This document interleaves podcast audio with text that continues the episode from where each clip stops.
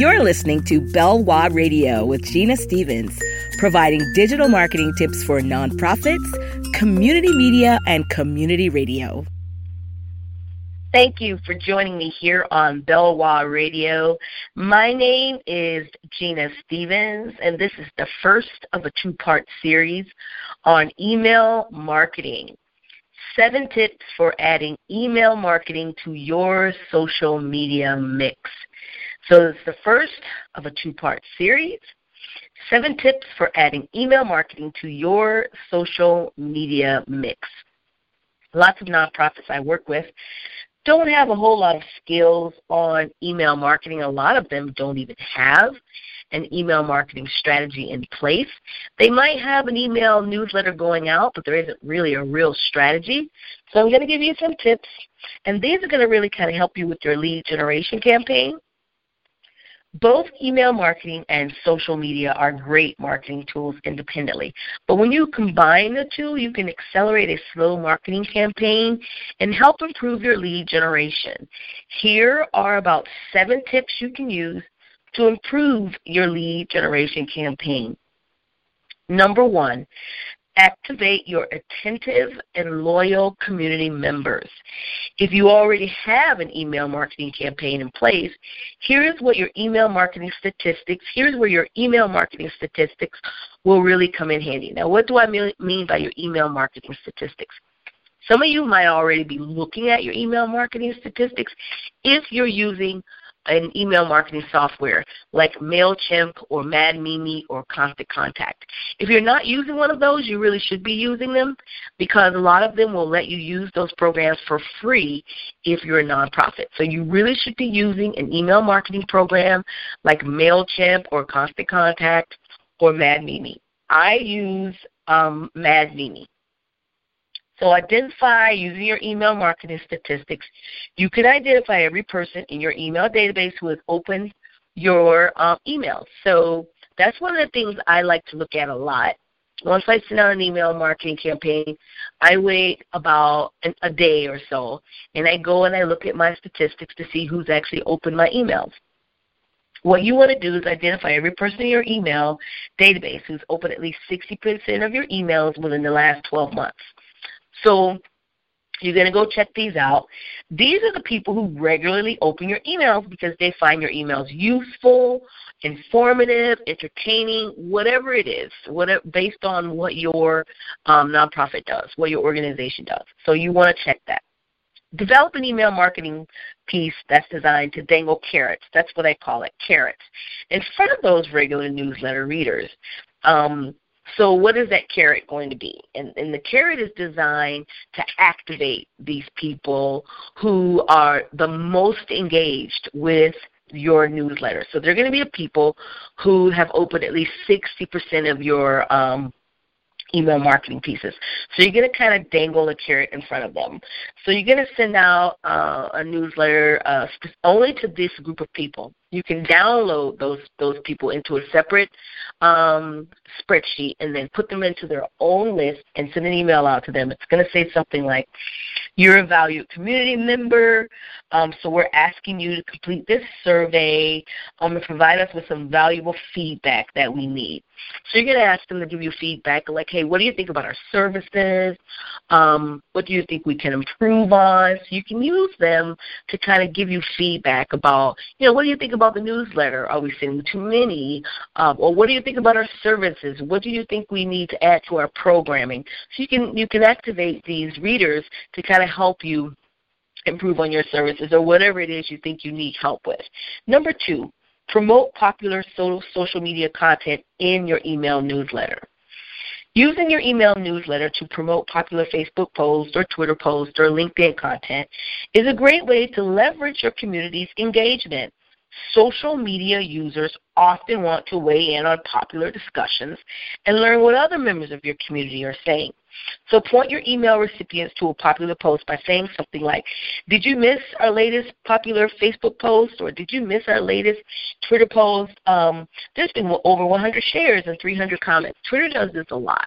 I get a lot of emails through Twitter where Twitter itself will say, um, you follow this person and this is the most popular post they've posted or something. So you actually want to take whatever post you've posted and, and if it's been really popular, send that out in your email newsletter and say, hey, this this has just kind of gone viral. Have you seen it yet? Number three, add social media icons to your to your um, unsubscribe page or your subscribe page. Create a custom landing page for email recipients who choose to opt out. So if you have a subscribe page or an unsubscribe page, you want to create a custom landing page for the email recipients who are choosing to opt out. Add these social media icons to your page and ask, well, is your inbox getting too crowded? Is that the reason you're opting out? Well, go ahead and like us on Facebook. Go ahead and like us on Twitter. So that way you won't miss anything. So then people get to choose, yeah, you're sending too many emails, but I still want to stay in touch with you, so I'll just follow you on Facebook. I'll just follow you on LinkedIn. I'll just follow you on Twitter. So that way they can you you still want to encourage them to stay in touch with you, okay? So make sure you add these social media icons to your unsubscribe or your subscribe page. Because even if they're subscribing to a newsletter, you still want to give them the option to follow you on social media as well. Number four, create snapshots of your email newsletters and add them to Instagram. Now, this is one that I really like because I've seen some really creative newsletters come out that have some amazing graphics in them. So, what I always uh, tell people is create snapshots of your, snapshots of your email newsletter and add them to Pinterest or Instagram because Instagram and Pinterest are very visually driven, right? So, create these snapshots with brief summaries of the most important items in your latest email newsletter, and then post them on Snapshot on, on Instagram and then post them on Pinterest. Then take it a step further and you can create like a collage of these, right? And turn them into videos. You can turn them into videos and put them on Instagram because videos um, are even more engaging. So create videos of them, put them in your uh, Instagram, and then encourage people to subscribe to your newsletter so that they don't miss anything. Number five, test your email subject lines.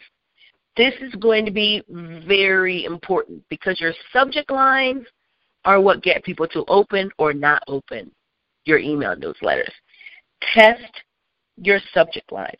Pay special attention to your subject lines so you can determine which subject lines result in the highest open rate. I do this a lot. What I will do is I will send out my first email. And then I will wait a couple of days to see how many people have, two to three days, to see how many people have opened it. Then what I will do is the people who have not opened the email, I will resend it with a different subject line to the people who have not opened it to see if the open rate changes. That's what I do. So I want you to test subject lines. Another thing I have noticed is that when I do not capitalize every word in the subject line, I have a higher open rate. It feels more personal.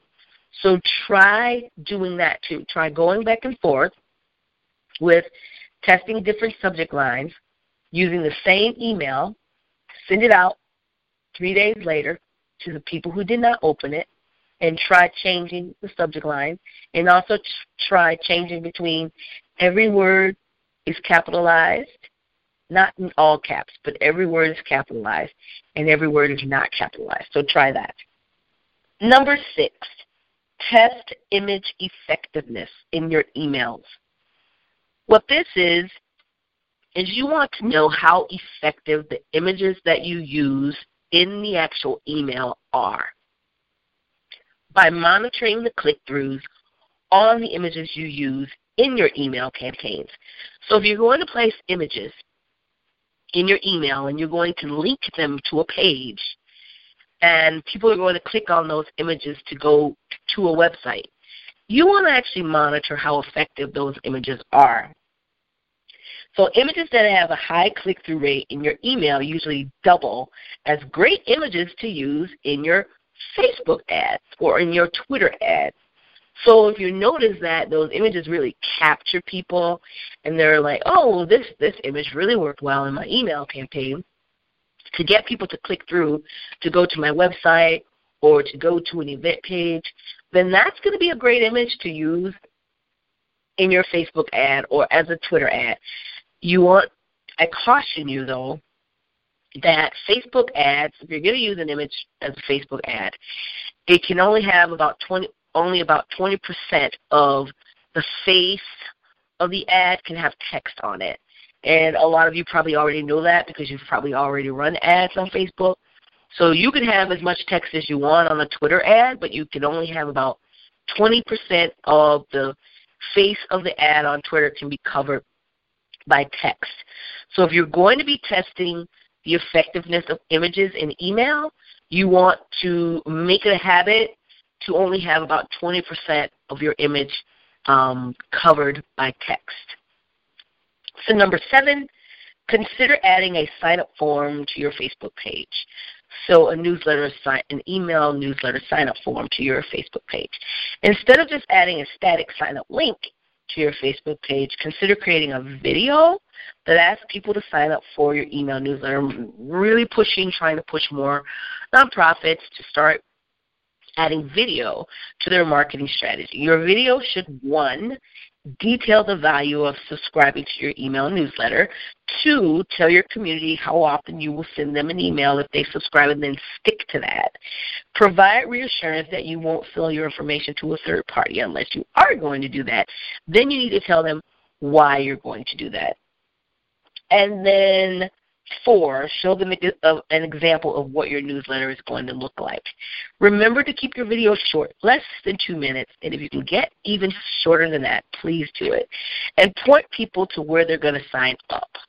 Okay, so those are the seven tips for adding email marketing to your social media mix. Thank you for joining me. There is going to be part two of adding email marketing to your social media mix. Thanks again for joining me, and my name is Genia Stevens.